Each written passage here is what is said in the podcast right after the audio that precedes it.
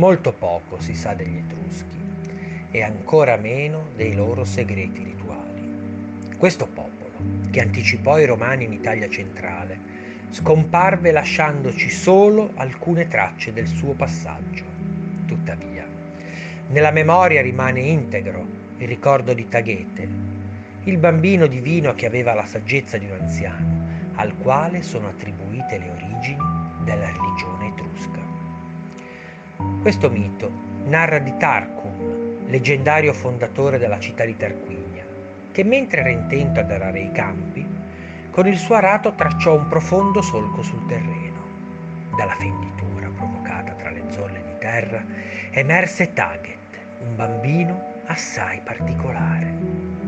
Alla voce di tale prodigio accorsero immediatamente i lucumoni, i sacerdoti sapienti della dottrina etrusca i quali trascrissero minuziosamente ogni parola pronunziata. Nacquero così i sacri libri daghetici.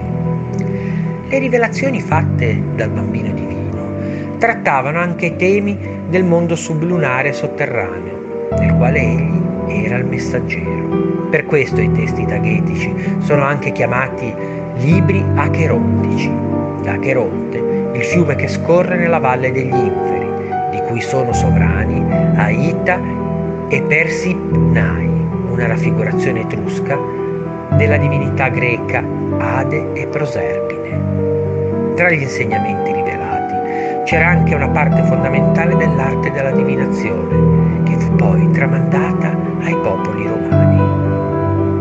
Tra queste pratiche vi erano anche l'exta, che esaminava le viscere di una vittima, la monstra che esaminava i vari prodigi e la fulgura che osservava attentamente le folgori.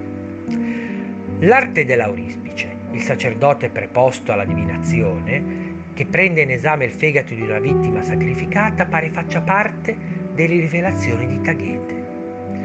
Di questa pratica esistevano anche vari modelli esplicativi, fra questi anche quello noto con il nome di fegato di Piacenza il leggendario fanciullo, il quale si dice fosse il figlio di Semia, dea della terra, e di Tigna, dio del cielo, corrispondono ai greci Demetra e Zeus o ai romani Cerere e Giove, una volta finite le sue disertazioni scomparve senza lasciare traccia.